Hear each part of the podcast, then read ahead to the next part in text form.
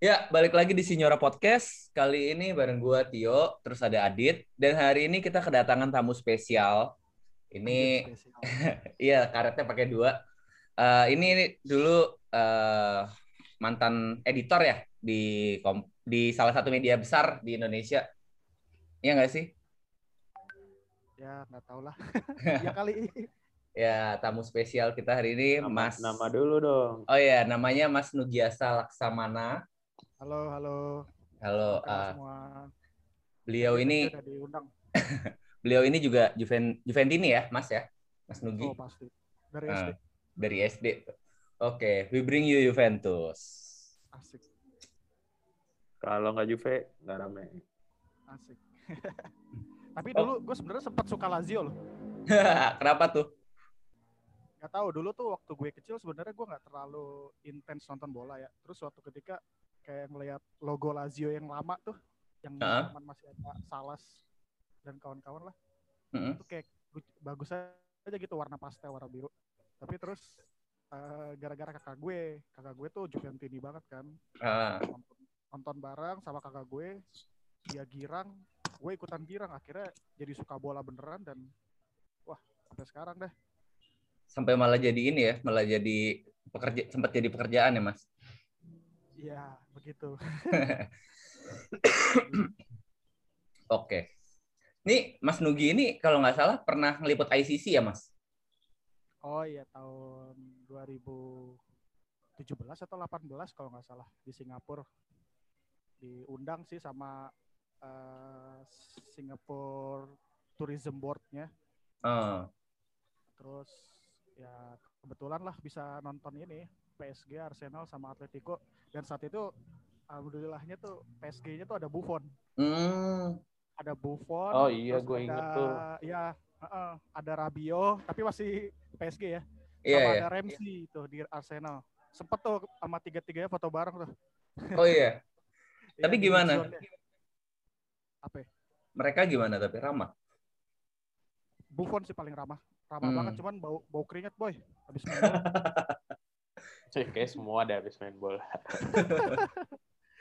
ya, tapi ramah banget maksudnya dia kayak hmm. ngerangkul fotoannya tuh. Jadi ya friendly lah. Hmm. Ya gue inget tuh uh, eh, ICC tahun itu gue tadinya udah hampir berangkat karena yeah. ada sepupu-sepupu gue yang Arsenal kan terus kayak udah deh nah. kita nonton Arsenal PSG serah lo mau apa mau duduk sebelah mana gue ngikut aja tapi kalau bisa di belakang gawang supaya gue bisa teriak-teriak ini apa Buffon. namanya Gigi Buffon Salta Konoi.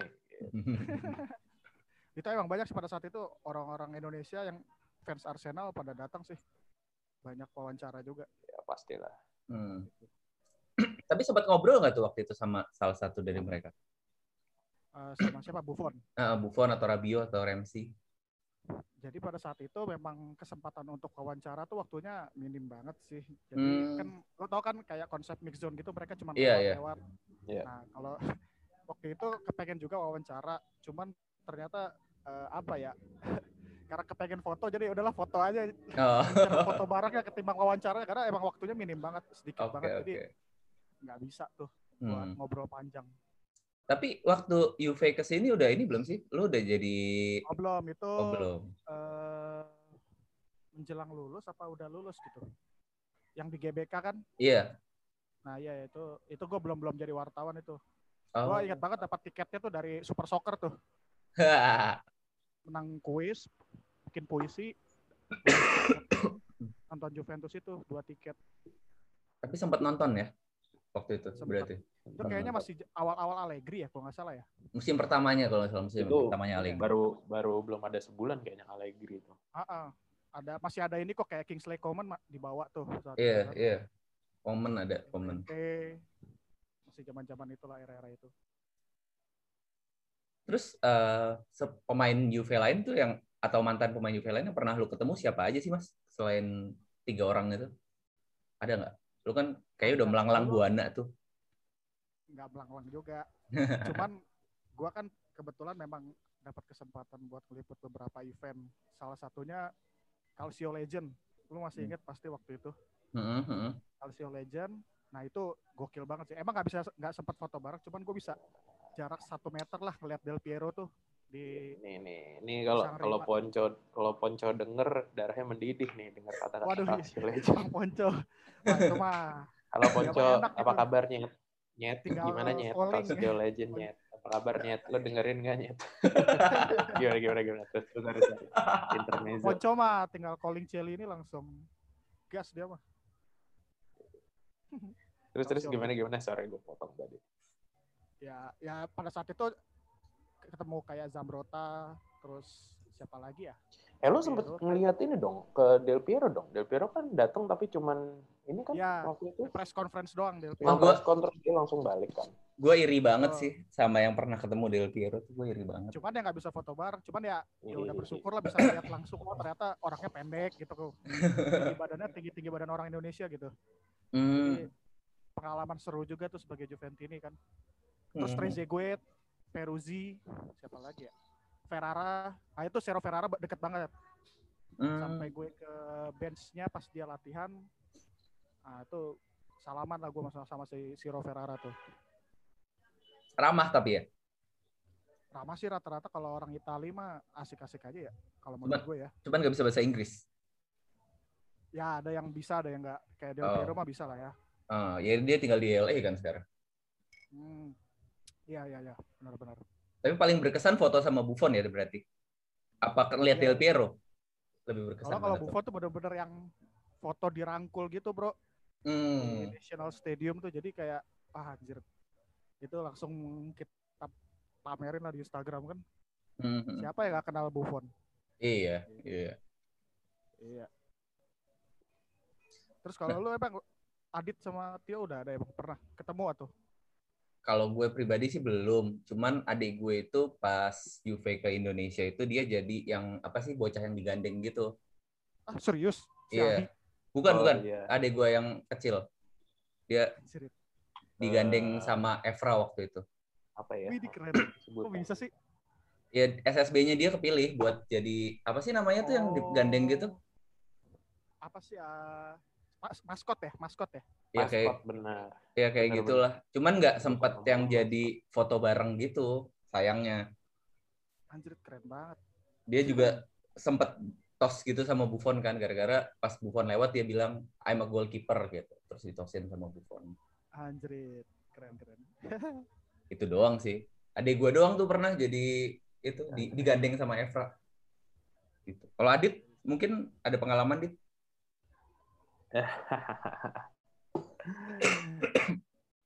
Mungkin tapi ini mungkin buat kayak yang kita bahas kemarin-kemarin lah ya buat hmm. buat episode selanjutnya atau kapan-kapan lah ya hmm. pernah sih gue waktu itu pas yang dia Piro ke Bali uh, oh hampir tuh gue ya ketemu alaman terus ya gue nggak mau cerita terlalu detail tapi gue dapet jalur ordal lah Aduh. Terus akhirnya gue bisa malam-malam semeja sama dia. Anjir. Aduh, itu iri sekali gue. Iri banget gue. Iya, iya, iya. Oh iya, iya gitulah. Nanti lah kapan-kapan cerita. Kenapa? Bareng anak-anak media juga waktu itu? Uh, bukan. Uh, media sih banyak banget waktu itu. Cuma uh, apa ada beberapa mungkin ada sekitar selusin dua lusin media lah gitu. Cuman kalau yang makannya itu enggak eh, sih. Cuman sama apa nyebutnya orang-orang brand lah gitu. Oh, oke okay, oke. Okay. oh iya um, gimana kalau kita misalkan kan kita tadi ada nyinggung-nyinggung dikit soal musim pertamanya Allegri. Musim pertamanya Allegri dia langsung double winners waktu itu sama ke final Champions ya dengan dengan materi pemain tuh yang yang masih materi pemainnya Conte gitu kan waktu itu nggak banyak perubahan gitu. Nah terus sekarang musim ini situasinya ya agak mirip kan karena Pirlo juga itu materi pemain materi pemainnya Sari gitu. Ya. Terus hasilnya ya di Serie A ketinggalan ja, ketinggalan lumayan jauh 10 poin kalau nggak salah. Terus ya berhasil sih ke final Copa tapi di Champions gugurnya sama Porto gitu. Iya. Gimana Dit? Menurut lo Dit? Adit dulu deh, Adit dulu deh. Gimana Dit menurut lo Pirlo ini? Sebagai hmm. ya ya udahlah emang Pirlo nggak punya kapasitas untuk melatih tim sebesar Juve sih. Belum kali ya? Belum lah, tapi eh, ya mungkin belum kata yang lebih tepat gitu ya. Tapi hmm. ya ya ya gimana ya kalau dibilang dia mau disalahin susah-susah gampang gitu karena ya udah emang nggak punya nggak punya pengalaman kan even ngelatih yeah. tim junior aja ya dia kan harusnya ngelatih tim junior gitu uh. Ada eh apa nggak jadi gitu.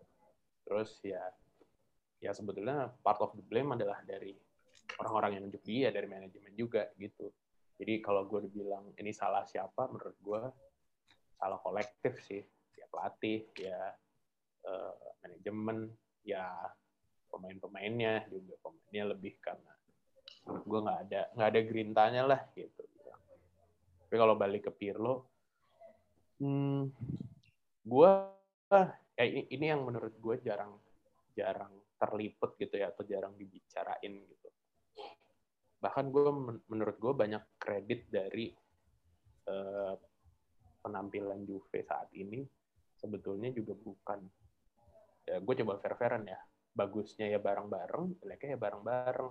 Yaitu hmm. uh, sebetulnya uh, apa ya kayak paling khususnya trio Pirlo, Baronio sama Tudor karena gue ngelihatnya kayaknya nih kayaknya ya dugaan gue sinergi mereka tuh kayak kayak tim American football lah gitu. jadi ada satu yang ngurus defensive team, yang satu ngurus attacking gitu, yang satu head coachnya. Hmm. Jadi gue ngerasa memang ini emang agak aneh sih. Jadi waktu awal ditunjukkan dulu, oh ya Tudor bakal ngurusin lebih banyak defense gitu. Terus Baronio bakal ngurus apa gitu. Uh, itu pun menurut gue kayak, lah itu jadi jadi apa ya ketaker gitu loh kapasitas Pirlo tuh memang ya memang dia masih kaget gitu untuk apa namanya megang tim komplit tim sebesar Juve lagi gitu. Ya lain dengan Baronio yang udah mati uh, eh, beberapa klub kecil sama tim junior gitu ya. Sama hmm. juga uh, Tudor yang memang udah pernah ngelatih uh, ya dia malah mungkin paling pengalaman di antara tiga gitu. Ya pernah ngelatih Udinese juga kan dia sama Galatasaray. Pernah ngelatih Udinese juga benar.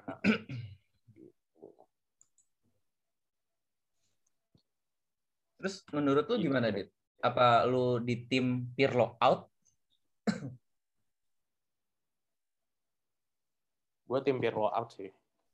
Tetap Pirlo out ya? Karena iya eh, apa ya? Ya menurut gue di Juve winning is the is the only thing gitu kan. Ya, hmm. Ya lu menang patokannya either lu menang atau lu gagal gitu. Uh. Ya menurut gue ya by this measure aja gitu yang oke okay, kita dapat super nah, apalah trofi trofi receh gitu kan oke okay, iya. yeah. kita masih ada di copa gitu champions gugur gitu. Uh, seri A gua kalau kita nggak menang semua pertandingan beruntun menang terus nih di sisa sisa sisa musim nggak akan bakal jadi juara gitu. by definition dan by measure aja dari 10 tahun terakhir ini jelek betul. Hmm. Kalau kita cuma dapat super cop sama Copa by definition itu jelek. Hmm. Uh -uh. Jadi ya udah gitu dan gue sih kalau gue patokannya ya udah menang atau lu gagal gitu. Jadi kalau menurut gue Sari aja hanya menang liga terus di depak harusnya Pirlo juga di depan. Ari loh dengan dengan pengalaman dia udah menang medali Eropa gitu. Gitu sih. Gua gua nggak apa ya. Gua sih sebagai ini gue sebagai fans ya gue nggak nggak apalagi dengan old guards yang masih ada sekarang ya Ronaldo Buffon gitu-gitu gue nggak mau sih apa kayaknya kita nggak punya luxury untuk nunggu Pirlo jadi bagus Okay. Lalu gimana yuk sama Nugi. Nugi? Mas Nugi dulu kali ya, Mas Nugi gimana Mas Nugi? Pendapatnya Mas Nugi mengenai hmm. ini Juve musim ini. Kalau gue jujur aja sebetulnya awal kedatangan Pirlo sempat punya ekspektasi yang tinggi lah ya, karena ya dia pak sudah beberapa musim juga kan maksudnya uh, bela Juventus sebagai pemain gitu kan. Dan semasa pemain juga dia kan dikenal uh, maestro lah lapangan tengah lah ya. Dia uh, ke kepandaian dia uh, menyuplai bola untuk rekan-rekannya gitu kan. Nah gue berharap uh, pengalaman Pirlo sebagai pemain dan juga kan dia sempat ambil lisensi pelatih dan grade-nya lumayan ya. Kalau nggak salah yeah. dia di peringkat kedua di bawah siapa ya? Yang nomor satu tuh, gue lupa. Uh, ya maksudnya ya secara teori sih itu memang baru secara teori cuman kayak oh nih emang Pirlo ini paham lah ya soal taktik meskipun memang dia belum punya pengalaman ekspektasi gue tinggi banget dan biasanya kan pelatih pelatih muda yang dulunya pernah jadi gelandang kreatif itu pelatih dia uh, bisa membawa timnya ke apa menuju ke jenjang prestasi. Ya oke okay sih awal-awal gue lihat permainan Juve waktu pramusim ya not bad lah kayak ada improve sedikit dari masa akhir musim era Sari.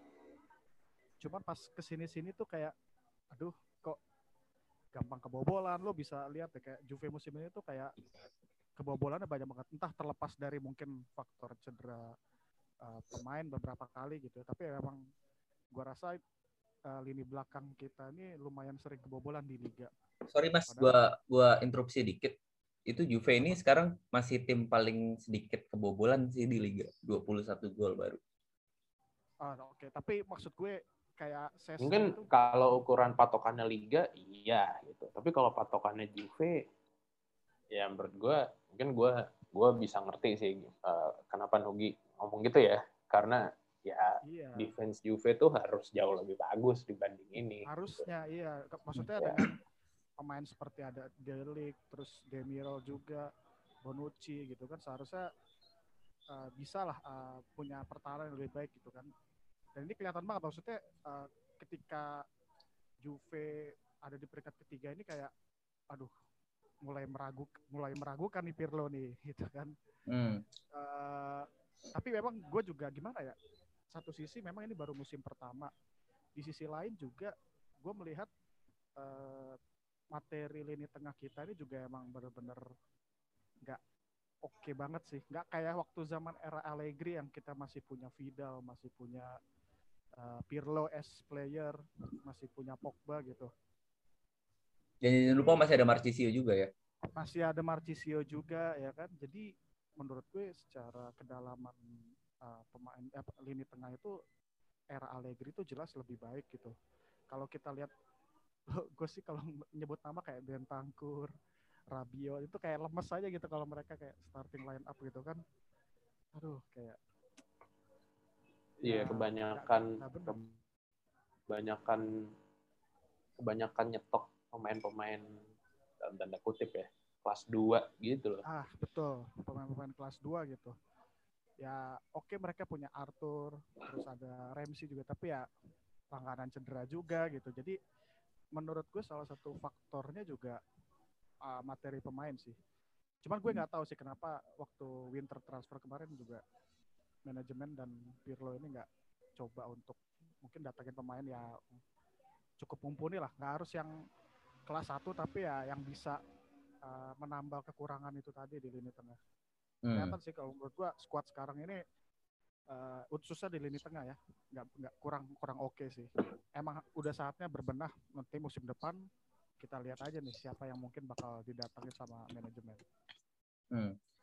Kalau dari gue pribadi sih, menurut gue Juve ini harus milih mau rebuild atau mau habis-habisan sama Ronaldo kalau memang mau habis-habisan sama Ronaldo, ya Pirlo mesti out. Tapi kalau mau rebuild, nggak ada. Ya berarti ya old guards ini yang, yang mesti out. Oke. Iya nggak sih? Ya. Hmm. Kalau gue sih ini sih maksudnya kalau gue mungkin tidak gue nggak melihat harus se ekstrim itu gitu ya. Although itu mungkin dua cara untuk menyelesaikan masalah bisa jadi tuh gitu. Either ya lo rebuild gitu atau ya lo uh, apa ya ya udahlah gunain lagi aja apa yang ada gitu. Jadi kayak paling tambah sulam lah ya gitu. Allegri masih Cuman, nganggur Allegri. ya gue sih kalau gue yeah. dibilang Pirlo out atau enggak ya gimana ya 50-50 sih karena di satu sisi kita lihat so far manajemen kayaknya masih memihak kepada Pirlo ya, masih percayalah sama Pirlo. Um, tapi kalau memang harus diganti, um, ya Allegri sih memang. Yang paling gue sih harap berharap Allegri karena dia masih nganggur juga dan dia juga mungkin apa ya? Menurut gue secara skema formasi lebih fleksibel kalau Allegri kan. Yeah. Conte Conte nggak terlalu. Pirlo, aduh, gue juga heran nih Pirlo. gue pikir bakal kreatif gitu kan dia bakal mirip-mirip Allegri. Ternyata Sama, gue juga mikir dia bakal kayak Allegri sih dengan Asli. segala gitu kan, uh -uh. kirain ternyata enggak. Wah. Sangat disayangkan sih. Gue pikir dia bakal kayak Allegri yang tiba-tiba. Ya, gue menurut gue memang. Lu bisa ganti formasi tengah pertandingan gitu. Kenapa dit? Sorry. Iya, menurut gue emang ya memang pelatih sorry gini uh, pemain yang uh, dulunya jago gitu ya terus bisa ngelatih dengan jago pun itu sampai sekarang gue ngelihatnya masih exception hmm.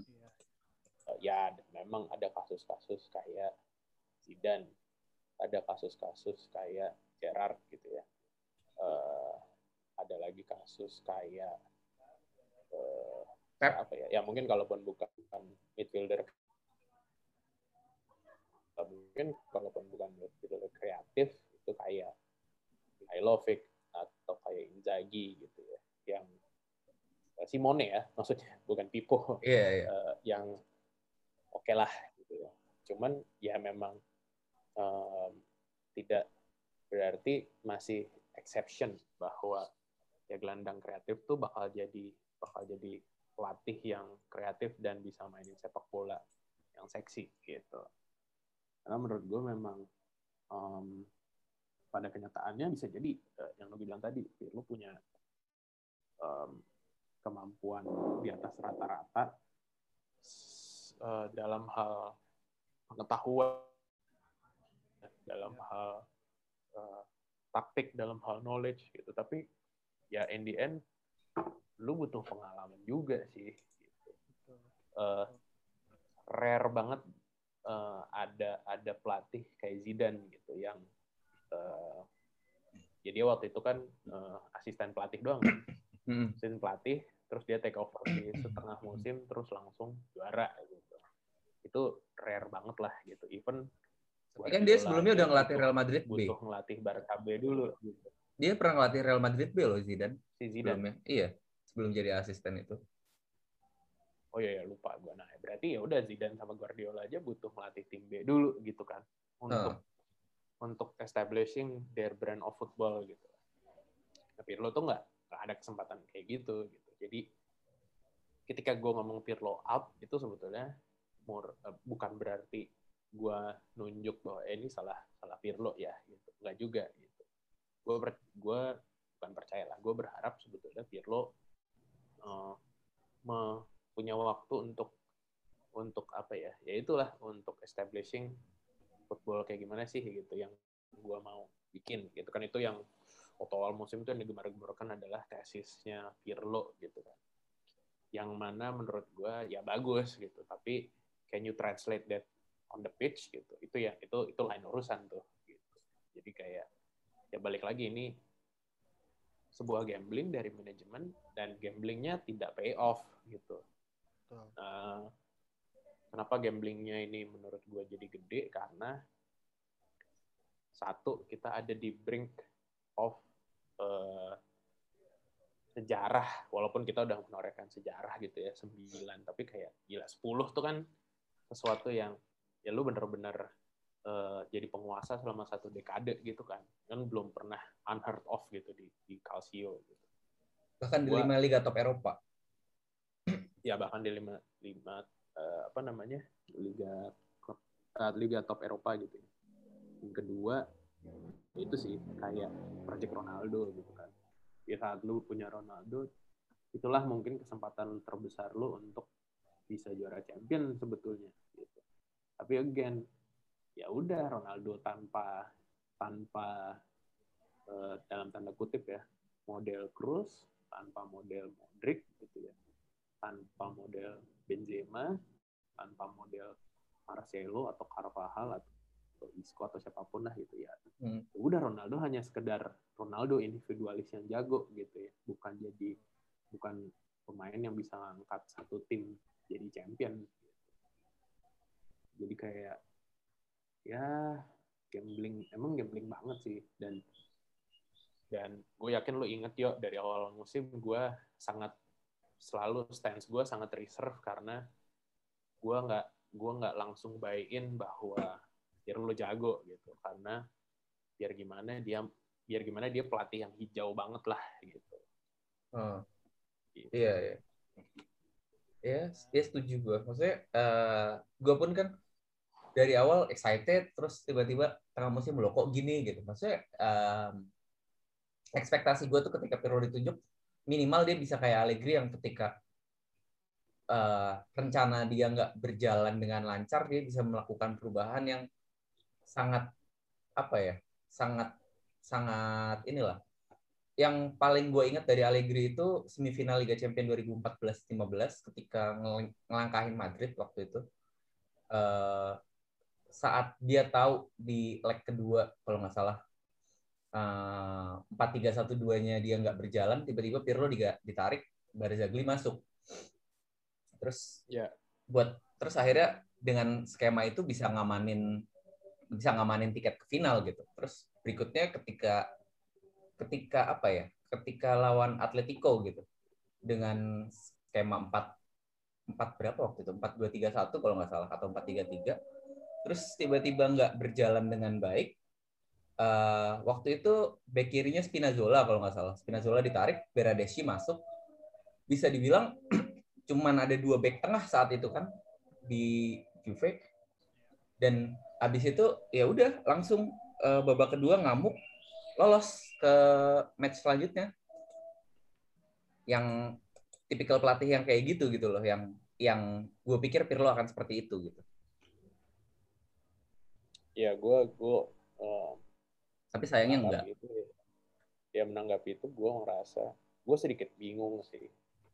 Ada ada ada pelatih yang secara gini kayak Mourinho gitu ya. Mourinho tuh secara man management dia mungkin gak ada duanya di dunia saat ini gitu. Apa kayak lu bisa lihat lah gimana cara dia merangkul pemain-pemainnya gitu ya dari zaman di Chelsea, eh dari zaman di Porto, kemudian Chelsea gitu ya, kemudian Inter gitu. Pemain-pemain tuh rela mati buat dia gitu. Jadi kayak Mourinho kenceng di man management gitu ya. Ada pelatih-pelatih hmm. yang jago di taktik gitu ya. Model Guardiola, model Klopp gitu ya. Walaupun Klopp juga bagus lah man management.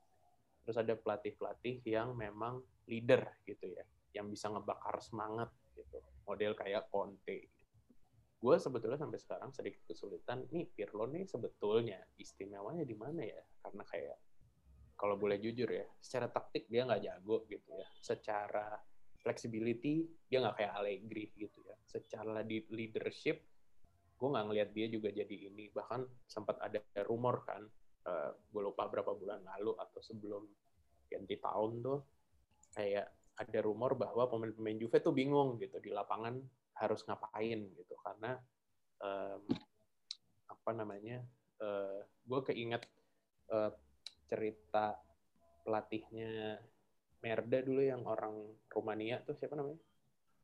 Dia sama tuh kayak gitu. Jadi katanya udah cuma dikasih formasi abis itu udah lo main aja gitu. Nggak ada nggak ada skema taktik yang jelas kayak Allegri gitu ya or even kayak Sari mungkin. Sari mungkin secara taktik lebih jelas gitu skemanya hmm. pemain tuh harus ngapain dan sebagainya gitu sempat ada rumor bahwa pemain-pemain Juve kebingungan karena mereka nggak tahu mereka dituntut harus ngapain di atas lapangan.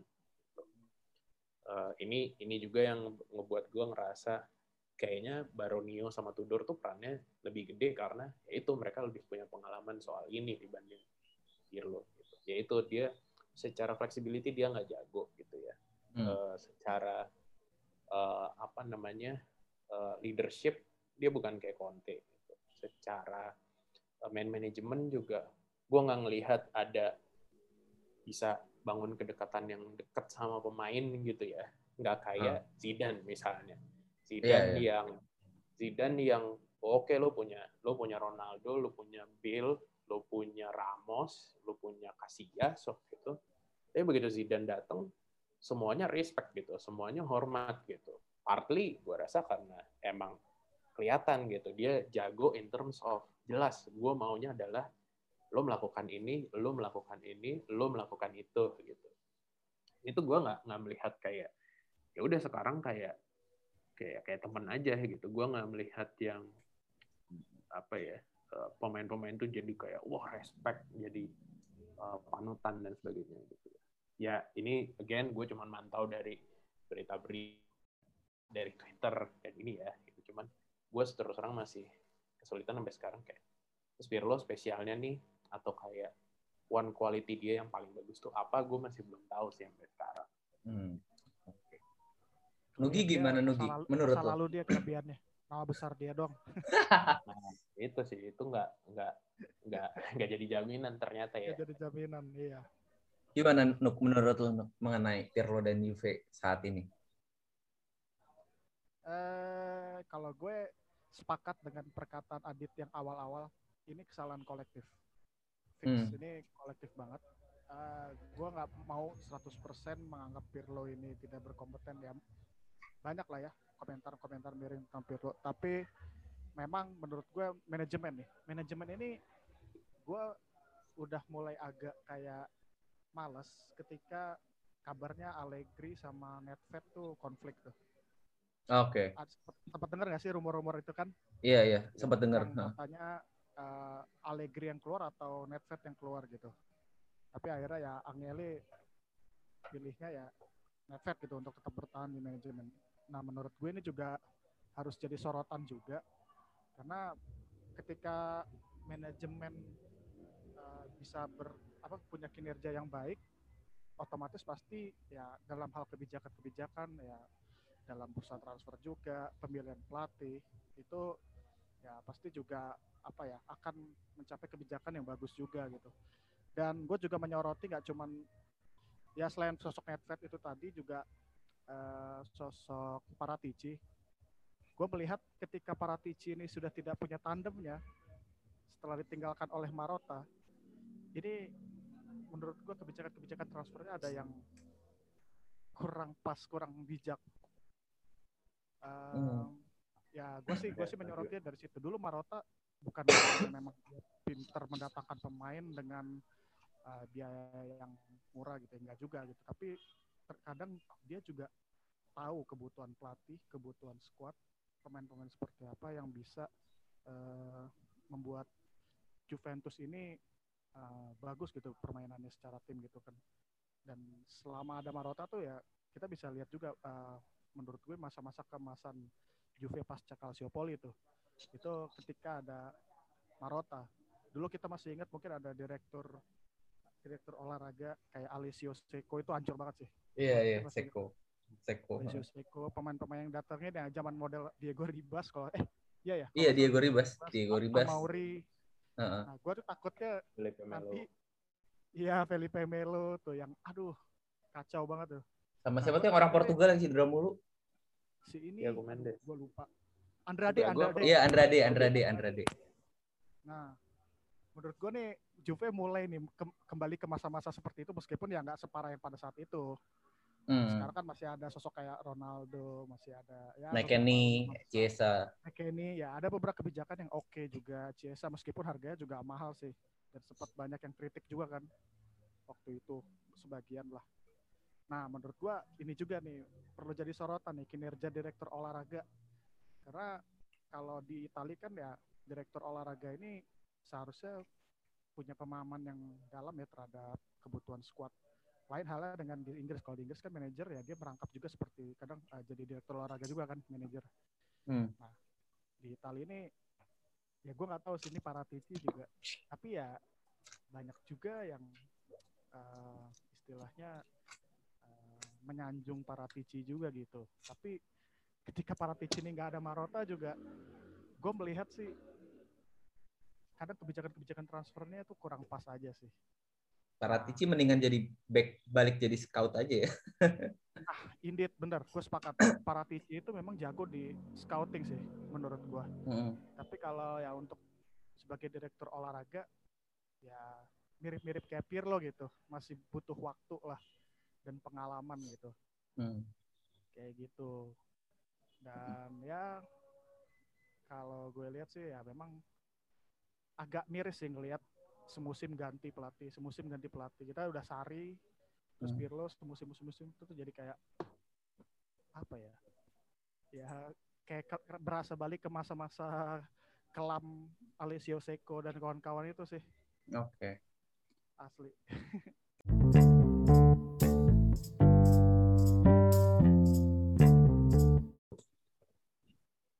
Nah, terus gimana Dit? Paratici menurut lo? uh, Paratici ya, ya menurut gua gimana ya? Memang gini, memang yang harus dipahami dulu gitu ya bahwa role Paratici sama role Marotta tuh memang agak beda gitu.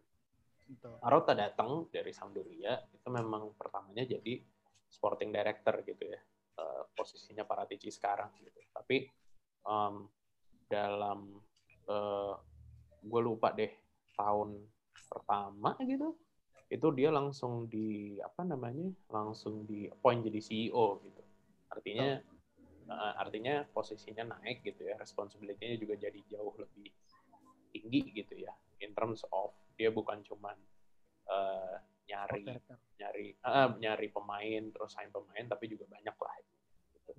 Uh, yang mana salah satu salah satu orang yang dibawa sama Marotta ke JP adalah Paratici gitu. Waktu itu dia uh, masih head scout lah. Gitu.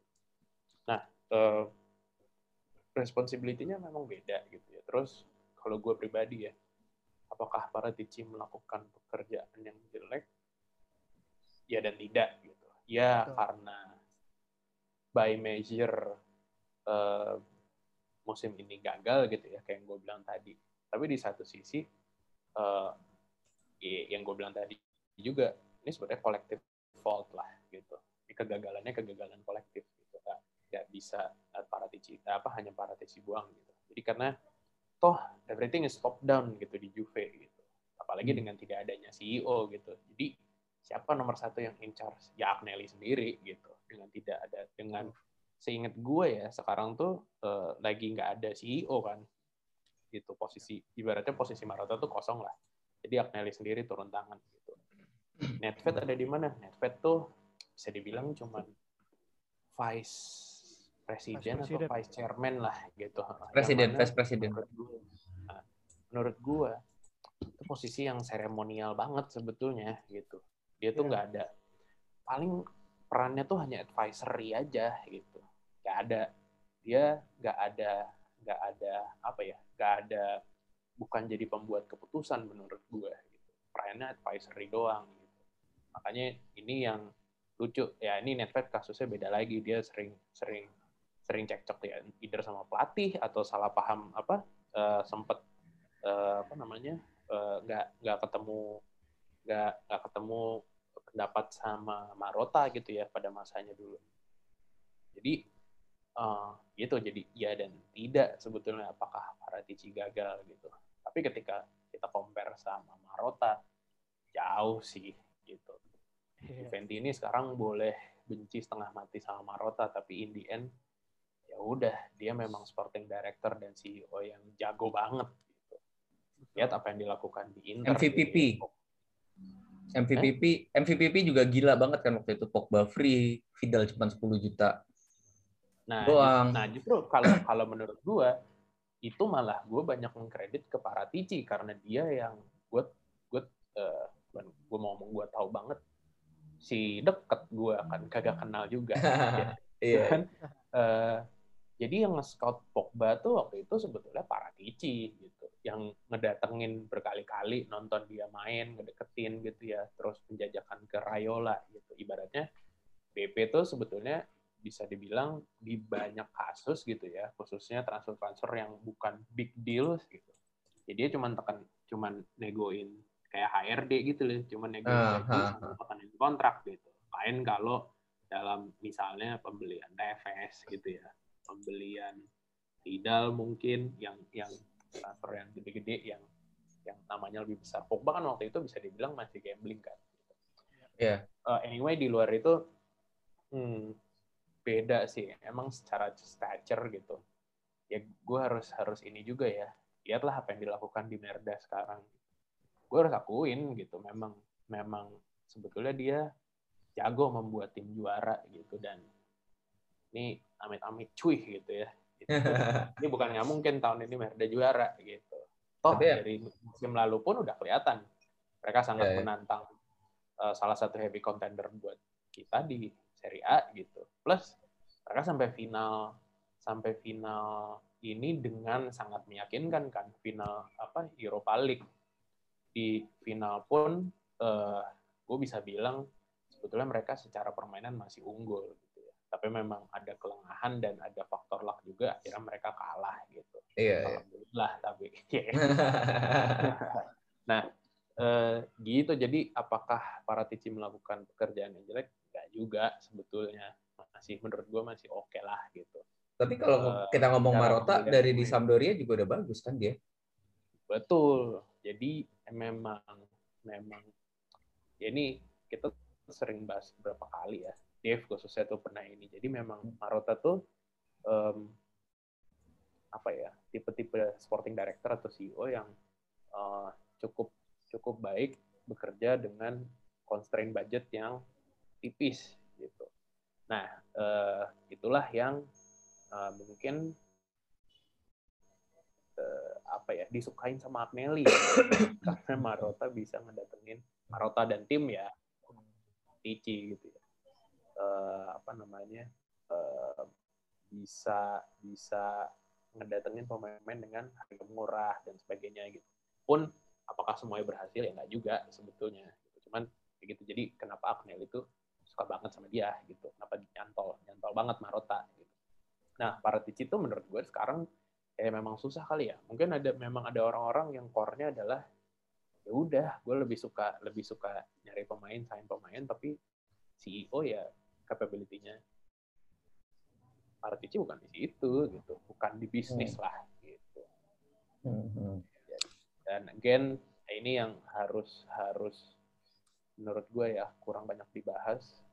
Di Juve itu everything is top down gitu ya. Ketika kita punya punya presiden yang sangat hands on gitu ya yang day to day-nya tuh dia ngurusin gitu ya nggak kayak Abramovich misalnya hmm. gitu nggak kayak uh, let's say Florentino Perez gitu atau presidennya Barca Barca kan yang kemarin-kemarin atau yang sekarang baru kepilih gitu Oh, kalau Laporta, yang, Laporta day to day loh kalau nggak salah dulu tuh. Laporta day to day ya, oke. Okay. Ah. Nah, iya, beda nggak kayak Abramovich dan sebagainya dan sebagainya yang ya udah, pokoknya gue punya klub, klub gue bagus, perusahaan day to day seralah gue urus apa gue serahkan ke chairman, gue serahkan ke ini. Agnelli itu enggak gitu. Jadi dia sangat hands on dan sangat menentukan arah klubnya tuh kayak gimana gitu. Bukan hmm. cuma soal bisnis, termasuk juga itu soal milih pelatih dan sebagainya. Jadi everything is top down di UK gitu. Jadi ketika ya sorry gue harus bilang ambisinya Agnelli cuman segitu doang gitu. Uh, uh, apa namanya?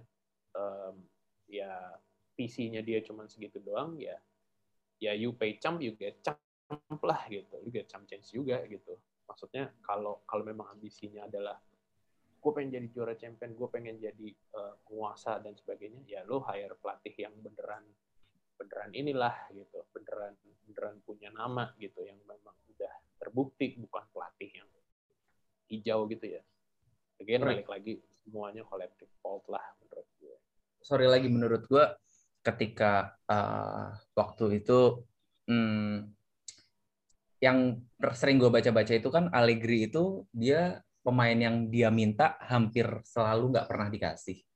Betul. Uh, Jadi menurut gue, iya, khususnya trequartista. Itu uh, menurut gue ya, instead of waktu itu datengin Ronaldo, waktu itu mungkin akan lebih bijak kalau waktu itu gue yakin gue nggak tahu kenapa gue sampai sekarang yakin kalau misalkan Allegri ini dikasih materi pemain yang dia mau mungkin dia bisa bawa bawain si kuping besar ke Turin. Bisa jadi ya karena dia kan berkali-kali minta rekortista gitu. Yang paling ini adalah kasusnya si Julian Draxler kan. Ah. gitu. Karena memang ya memang dia dari zaman di Milan. Selalu pakai itu pakai yang skemanya tuh sangat penting sama Sportiva gitu. Cuma memang ya itu kelebihan Allegri adalah dia bisa menyesuaikan formasi, taktik, skema sesuai dengan pemain-pemain yang dia punya gitu. Kebalikan sama Conte yang terlalu kaku dengan skema-skemanya dia waktu awal-awal di Juve ya gitu. Bahkan di Inter pun Erikson nggak nggak terlalu pakai kan? Iya, betul. Most likely memang karena mereka main kebanyakan di Inter ya either hmm. pakai tiga back atau pakai empat tiga tiga gitu ini kayak hampir mirip-mirip alasan kenapa di Bala tuh hampir sering nggak kepake di Juve gitu karena dia hmm. pemain yang uh, tidak multi posisi gitu ya sangat kaku in terms of uh, apa namanya role dan uh, posisi gitu ya sementara hmm. ya udah pelatihnya juga cuman mainnya empat tiga tiga lagi gitu empat tiga tiga lagi tiga lima dua lagi gitu. Gimana Nuk menurut lo Nuk? Apakah Allegri bisa juara sebenarnya kalau kemauan dia dikasih? Penyakitnya kebanyakan pelatih memang ya kadang uh, permintaan dia akan pemain itu sering kali tidak uh, dituruti ya. Kayaknya dulu juga Conte juga mengalami hal yang sama deh. Alexis Sanchez.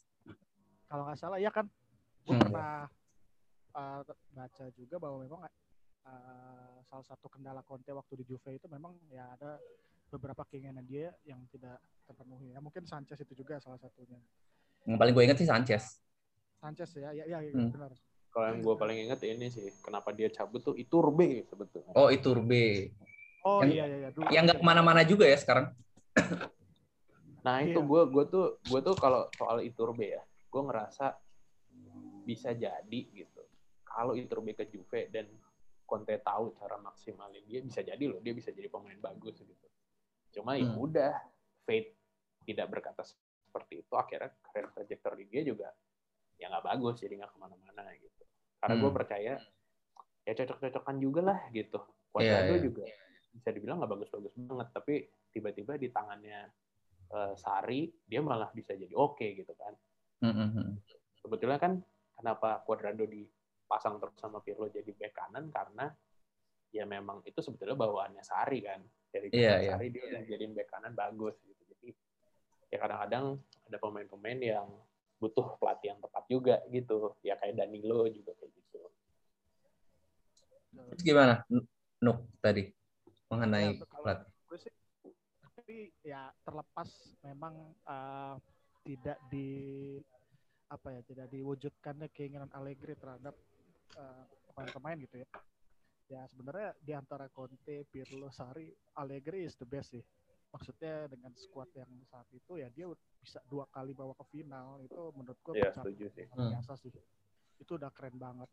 Dan Allegri ini dari sejak di Cagliari terus ke Milan di Juve itu kelihatan memang dia ini pelatih yang piawai dalam hal dari segi taktik gitu. Jadi menurut gue memang ya ya kalau misalnya nggak usah diganti gue pengen Allegri sih. Sama kayak lu kayak lu yuk iya iya. balik gitu. Gue gue tim Allegri banget sih. Iya dulu gue ingat banget maksudnya gue juga apa ya waktu awal pertama kali Allegri datang juga awalnya sempat kayak anjir nih pelatih bukan pelatih iya sama gue mm-hmm. iya sama sama. pada saat itu penggantinya Conte itu adalah sosok yang lebih besar gitu tapi ternyata Allegri gitu. Tapi wah pas dia mulai ya ngelatih gitu kan wah anjrit. Dia dua kali ke final itu ya kalau final itu memang soal mentalitas juga ya mungkin kita nggak tahu juga. Hmm. tapi ya luar biasa gitu pada saat itu. Juve pada saat itu benar-benar bikin gue bangga gitu. Iya. Ya gue setuju sih. Di awal-awal juga gue anjir gini di musim panas itu kan kita masih dibuai dengan mimpi kita akan juara dengan Conte sebagai pelatihnya gitu kan. Yeah. tiba-tiba Conte cabut gitu. Ya yang gantiin Allegri lagi gitu. ya memang waktu itu mostly karena emang musim apa ya pramusimnya itu juga udah udah mendekati akhir pramusim malah gitu kan. Memang shortage gitu nggak banyak pilihan. Terus tapi ketika Allegri anjrit Allegri gitu gue sama. Kayak kenapa nggak yang lebih besar gitu walaupun gue nggak inget sih waktu itu nama besarnya siapa yang masih ada gitu ya. Terus bekas Milan lagi gitu kan dibuang lagi di Milan gitu kan. Iya iya iya. Sama pemikiran gue juga seperti itu waktu itu. Iya ternyata hampir treble musim pertama langsung masuk final. Itu gue ini sih maksudnya gue fair fairan gue gue gue uh, di gue yakin gue sama kayak Nugi gitu ya kayak lu gitu, dikejutkan kemampuan Allegri lah gitu. Walaupun uh, ya toh akhirnya dia tidak bisa tidak bisa raih poin besar juga ya. Cuman gue setuju sih kalau ditanya dari empat pelatih itu Allegri masih paling bagus. However kalau ditanya apakah gue pengen Allegri balik gue masih belum tentu juga sih gitu. Karena um, ya mungkin udah saatnya. Gue ngerasa ya memang di musim terakhir Allegri tuh dia kehilangan passion kehilangan spiritnya gitu. Hmm. uh, untuk untuk bisa ngelatih gitu. Kayak seakan kayak mungkin akumulasi banyak hal lah gitu ya. Dia kayak ngerasa udah kalau cuma di liga nggak bisa dibuka gak usah ngebuktiin gitu ya. Terus uh, ya waktu Ronaldo datang kan itu timnya juga pincang sebelah kan di depan yeah, yeah, benar. Ini di tengah enggak tengah kurang gitu ya. Uh, cuman pianik doang lah waktu itu yang benar-benar bagus. Di belakang juga kurang. Jadi gue rasa akumulasi antara ya hubungan dia juga nggak bagus terus pemain-pemainnya oke gue datang Ronaldo dan tapi di luar Ronaldo siapa gitu. Terus ya passion dia juga kali ngerasa di lokal udah nggak ada yang mau dibuktiin lagi. Hmm. jadi ya udah memang mungkin hubungannya udah enak dia sendiri. Udah ini best way adalah dia cabut gitu. Uh. ya gue sih uh, ngerasa mungkin nextnya kita butuh butuh pelatih yang punya visi yang bagus. Tapi gue setuju ada ada faktor yang bikin gue rindu sama Allegri adalah kemampuan dia untuk maksimalin tim yang ada gitu ya. Menyesuaikan yeah. skema dia tuh dengan tim yang ada gitu. Dan kelihatan di musim pertama dia dia tadinya awalnya main eh, tiga lima dua gitu atau atau masih bawa empat tiga satu dua tapi terus kemudian dia bisa evolve terus udah gitu jadi empat tiga satu dua even terus uh, sempat tiga empat satu dua sangat sangat fleksibel lah gitu nah gue sebetulnya kayaknya kita butuh pelatih yang mana ya pelatih ideal yang bisa ngegabungin apa bisa manfaatin pemain yang ada bisa fleksibel gitu ya uh. Itu susah sih gitu. Cuman terus gitu apa ya pelatih pelatih nama besar tuh pasti punya tuntutan lah gitu. Woi datengin pemain ini datengin pemain ini datengin pemain itu gitu. Gue yakin ini alasan kenapa Agnelli juga nggak mau ngedatengin uh, Potistino gitu ya. Atau hmm. ngedatengin Zidane gitu. Karena dengan pelatih yang top dia tahu dia harus nurutin permintaan dan ya gue yakin ada ego Agnelli kayak ya ini tim gue gitu bukan tim lo jadi gue yang nentuin hmm. jadi gue masih belum tahu sih kalau ditanya siapa cuma kalau Allegri ya masih 50-50 lah tergantung dari apa passion sama spiritnya dia tuh bisa bisa bisa di reignite lagi nggak gitu hmm, hmm. gue sih gue sih yakin ya ya ini sebetulnya balik lagi spekulasi kayak lo tadi yuk nanya ah. apakah lagi bisa bisa juara kalau dia ini ya bisa ya bisa enggak gitu ya tapi ini juga spekulasi gue given the current team gitu ya kalau Sari di dipanjangin apa ya masih di kontrak gitu ya Pirlo nggak ada bisa jadi dia punya masih bisa punya prestasi lebih bagus dibanding Pirlo gitu. Allegri juga gitu. Tapi ya hmm. balik lagi ini spekulasi dan hipotesa salah. Oke. Okay um, di menurut tuh uh, kalau misalkan Allegri balik dengan jabatan yang beda gimana? Jadi apa tuh? Ya kalau di Spanyol kan ada jabatan ini apa Director of Football. Buat ya kayak kayak misalnya si siapa sih dulu di Milan tuh si Sachi di Milan. Direktur teknik kali ya. Direktur football kan sama kayak Paratici kan. Direktur teknik kali ya. Kayak ada yeah. beberapa tuh. Iya, yeah, pokoknya kayak gitu deh. Beberapa tim yang punya direktur teknik. Gitu. Atau mungkin kayak si ini, kayak si siapa tuh RB Leipzig kan pelatihnya Nagelsmann, tapi di atasnya ada si Ragnik gitu ya. Iya, Rangnick gitu. Oh iya iya. iya. Kalau gue nggak melihat kemungkinan itu sih ya. Kalau gue ya, kalau gue nggak tahu juga ya. Hmm, uh, nggak tahu juga planning manajemen seperti apa. Tapi gue ya prefer dia tetap pelatih sih. Hmm. Maksudnya ya sayang aja seorang Allegri gitu ya. Ya maybe gitu. Ya kalau memang dia dikasih kepercayaan untuk posisi yang berbeda, uh, kelak nanti ya who knows gitu ya maksudnya. Tapi hmm. gue pengen dia tetap jadi pelatih sih. Kayak okay. gitu sih. Oke, kita balik eh, apa kita beralih dikit ke bursa transfer ya.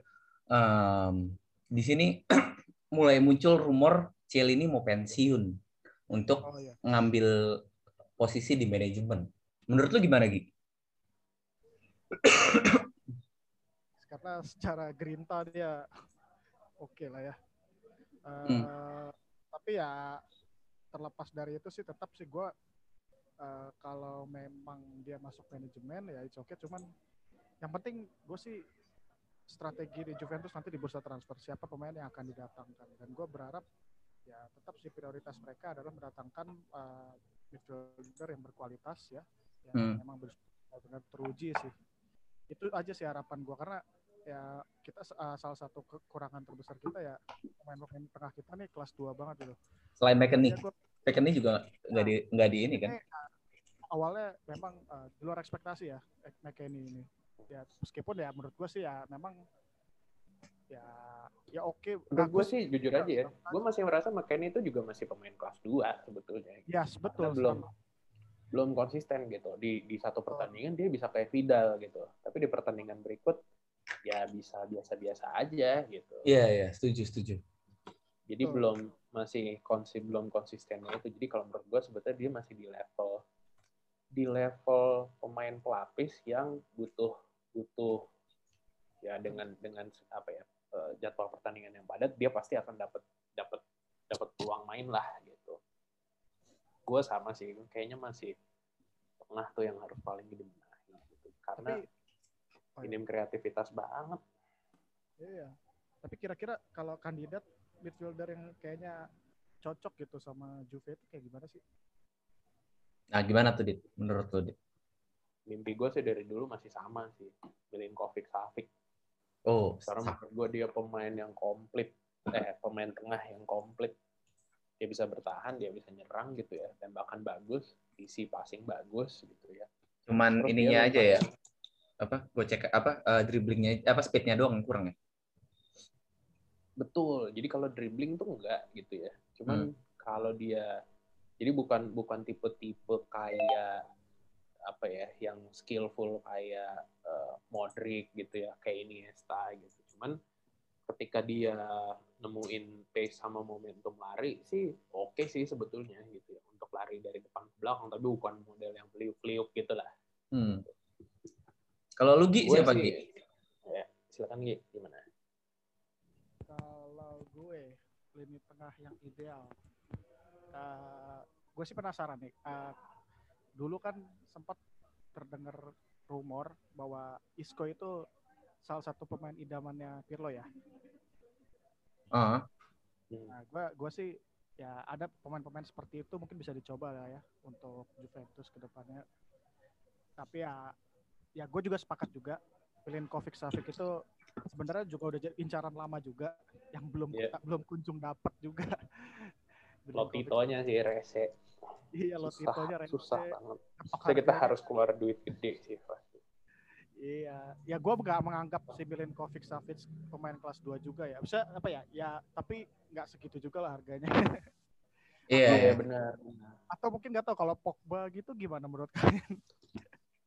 Wah kalau gue enggak sih tim. Juga enggak sih kalau Pogba.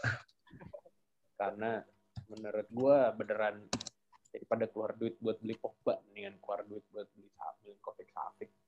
Betul betul. Karena kelemahan Pogba adalah menurut gue selain karena udah lah ya di luar dia ketara banget gitu mata duitan gitu terus diva banget gitu ya secara attitude gitu.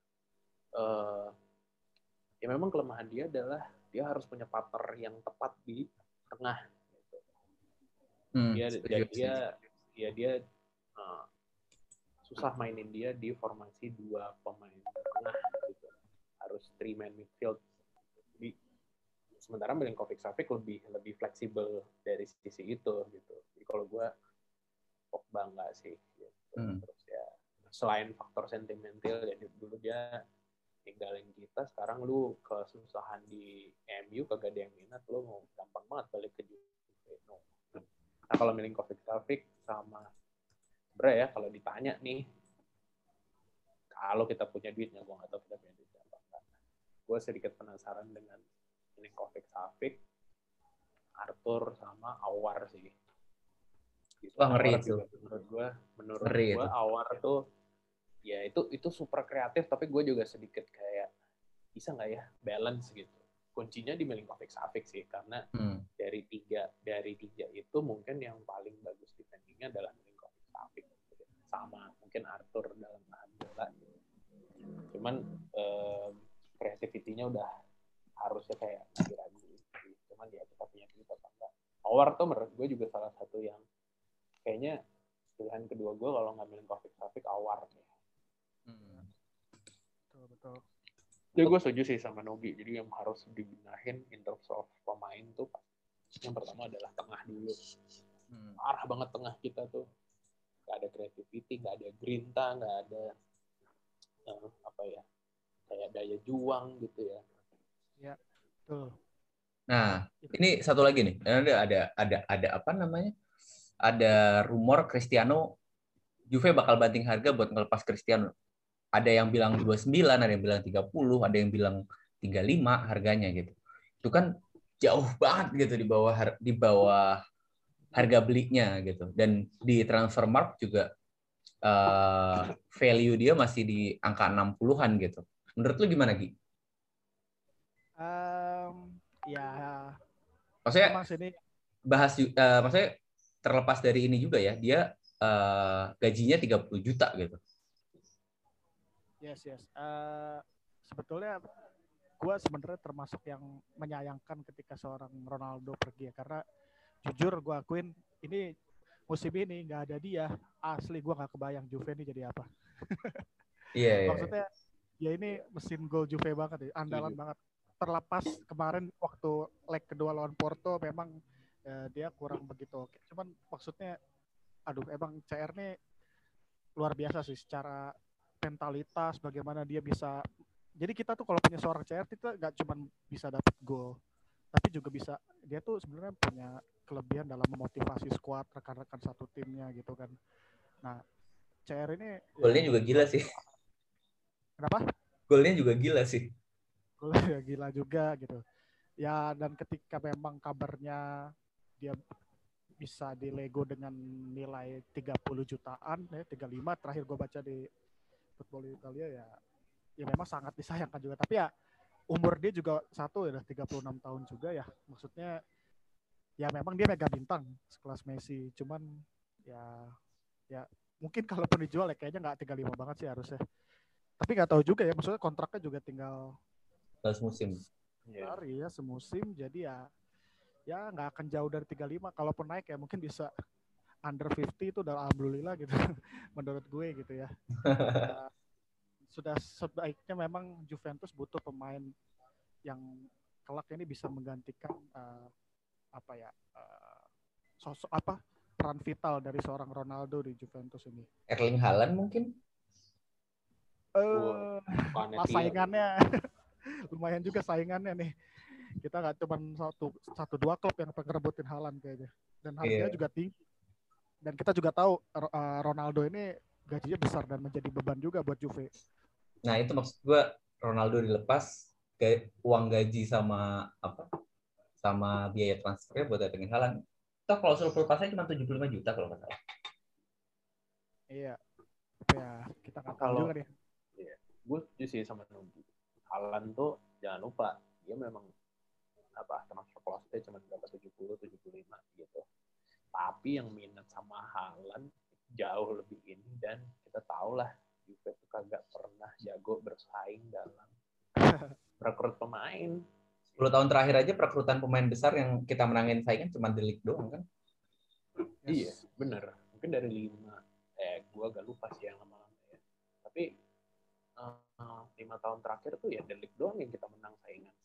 Sisanya ya either either ya memang yang quote unquote minim peminat gitu ya, atau memang kita udah pre agreement dulu gitu, atau memang dalam kasus Ronaldo spesifik ya gue maunya pindah ke Juve gitu Hmm, hmm, hmm. gitu. Jadi jadi memang kita tuh memang dari ini, ini dari zaman Marotta ya kita memang jelek lah kalau eh, ayah lah kalau kalau soal saingan gitu ya. Jadi tapi Kalau- gimana? Ronaldo out Dit. Gue setuju sama Nugi sih ya. Jadi kayak ini kalau Ronaldo. Jadi gini banyak fans yang wah katrut banget Ronaldo nggak bisa ngapa-ngapain nih di champion gitu. Eh, apa namanya? Iya mungkin dua dua pertandingan terakhir dia nggak oke gitu ya. Cuma kan lu juga harus lihat kalau itu juga karena pasokan ininya nggak ada. Gemes Iya, banget kan. setuju, Dia setuju, Main tengah setuju. tuh utak atik opernya kalau nggak sideways ke belakang, sideways ke belakang gitu. Yang majuin bola lebih banyak Bonucci gitu. Atau lewat sayap si Chiesa nusuk gitu. Nah, eh, ya gue simply merasa Ronaldo tuh nggak dapat servis yang dia yang Oh. dia butuhin lah, yang dia pantas dapetin gitu.